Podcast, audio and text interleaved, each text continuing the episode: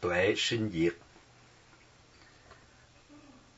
Trên đường tu tập, bạn phát triển sự hiểu biết về danh sắc, tức tuệ phân biệt danh sắc, tương quan nhân quả hay tuệ phân biệt nhân quả, và vô thường, khổ và vô ngã hay tuệ thấu đạt. Minh sắc tuệ bắt đầu hình thành khi bạn thấy sự sinh diệt của các hiện tượng tâm và vật chất. Bạn hiểu được đặc tính vô thường, và theo đó bạn hiểu đặc tính khổ và vô ngã. Tuệ phân biệt danh sắc giúp bạn bỏ tà kiến về bản ngã, tiểu hồn. Phân biệt được danh sắc là thiện pháp.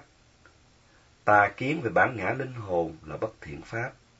Khi thiện pháp có mặt thì bất thiện pháp vắng bóng.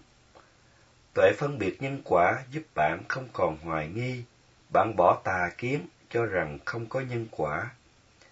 Do chính cá nhân thấy được tương quan nhân quả trong các hiện tượng tâm và vật chất, bạn tin rằng tương quan nhân quả này cũng có trong các hiện tượng xảy ra trong quá khứ và tương lai. Bạn cũng có sự phân biệt được đâu là nhân tốt, nhân xấu và quả tốt, quả xấu. Hiểu biết đúng đắn về nhân quả là thiện pháp, khắc phục được bất thiện pháp là tà kiến, tin rằng không có nhân, không có quả. Khi hiểu được nhân quả, bạn không còn phân vân hoài nghi. Phạn ngữ Sammoha có nghĩa phân vân hoài nghi, hay có nghĩa không hiểu biết sự thật và hiểu biết sai. Chỉ đến khi bạn có được loại hiểu biết xuyên thấu, thấy sự vật như là Yathabhuta Nhana, mới phá tan được sự phân vân hoài nghi. Vì thấy vô thường nên bỏ tà kiến thường còn, thấy được khổ nên bỏ tà kiến cho là hạnh phúc, và thấy tính chất không kiểm soát, không làm chủ nơi các hiện tượng tâm và vật chất, nên bỏ tà kiến cho rằng có linh hồn chủ động trong sự thấy, nghe, ngửi, ăn hoặc xúc chạm. Hiểu biết đúng đắn vô thường, khổ và vô ngã là thiện pháp, khắc phục được bất thiện pháp là tà kiến, tin vào thường còn, hạnh phúc và ngã. Làm sao có được thiện pháp? Bạn cần phải hướng tâm đến đề mục. Bằng nỗ lực tinh cần, giữ tâm đối diện được đề mục và chìm sâu vào đề vào đề mục, thiết lập chánh niệm và hình thành chánh định. Chánh niệm và chánh định phát triển sẽ giúp hiểu được bản chất thực sự của đề mục. Bạn có chánh kiến hay thiện pháp, khắc phục tà kiến hay bất thiện pháp. Bạn phải có tinh tấn trong sự tu tập mới chống lại được bất thiện pháp.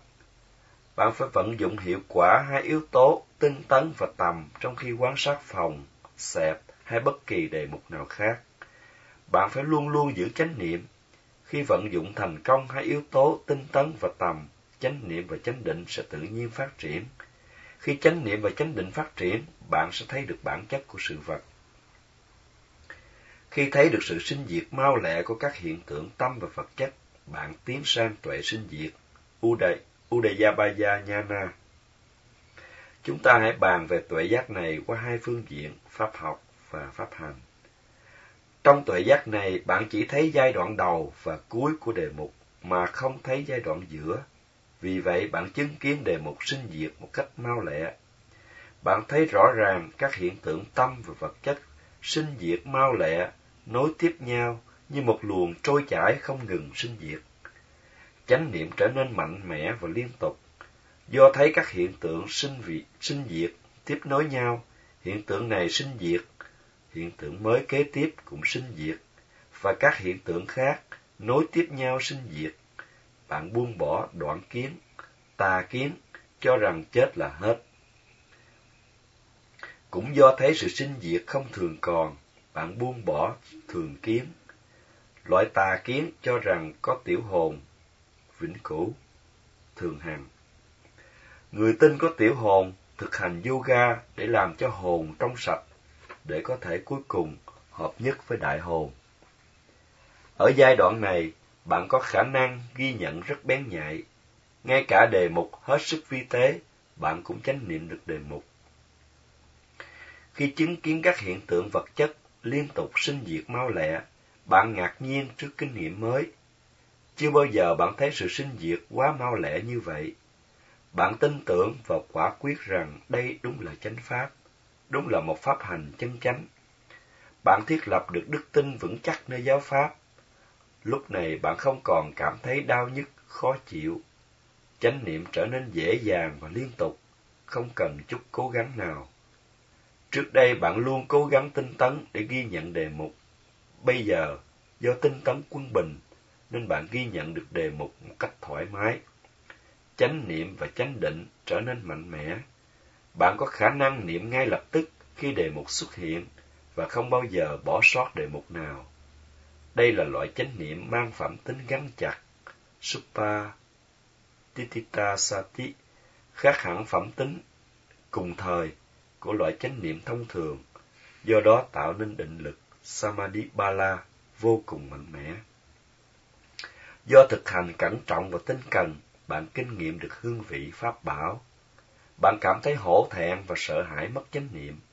Hai tâm sở, hổ thẹn tội lỗi và ghê sợ tội lỗi, phát huy mạnh mẽ trong giai đoạn này. Với kết quả tu tập hiện tại, nếu bạn tiếp tục tinh tấn thực hành, chắc chắn bạn sẽ thực kiến đạo quả ngay trong kiếp sống này. Trong tuệ sinh diệt, tính lực phát triển mạnh mẽ. Khi chứng nghiệm được sự sinh diệt mau lẹ, bạn chấp nhận và quả quyết rằng đây đúng thực là chánh pháp. Nếu chưa hiểu sự thật, bạn không thể có sự quả quyết như vậy. Tin tưởng, chấp nhận và quả quyết là các phẩm tính của đức tin.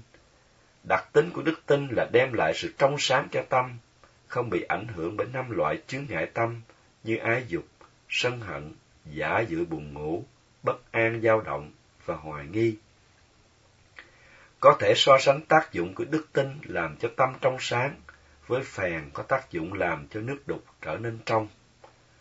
Ở các tuệ giác trước đây, tâm thường bị vẫn đục do ảnh hưởng bởi năm chướng ngại tâm, nhưng đến tuệ sinh diệt, đức tin làm cho tâm trở nên trong sáng vì vắng bóng phiền não. Không còn hoài nghi vì chính bạn thấy bản chất sinh diệt của hiện tượng một cách biện biệt và sâu sắc.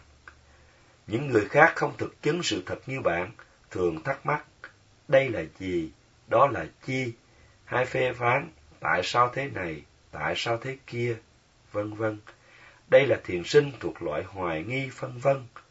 Thiền sinh tự cho mình thông minh, giỏi phân tích lý luận, nhưng không hề nghĩ rằng mình đang bị hoài nghi đánh lừa. Thiền sinh tưởng rằng mình thấy được sự thật. Thiền sinh đừng phí thì giờ vô ích để cố tìm hiểu những điều vượt ngoài khả năng. Hãy cố gắng giữ chánh niệm thay vì suy tư, hoài nghi, không cho bạn kết quả tu tập tốt đẹp. Ngay chính Đức Phật cũng không giúp, không giúp được gì cho những người luôn hoài nghi, phân vân mà không thực sự thực hành. Cầu mong bạn tu tập tốt đẹp để thấy được chân lý. Cầu mong bạn thành tựu được đức tin để có sự tin tưởng, chấp nhận và quả quyết.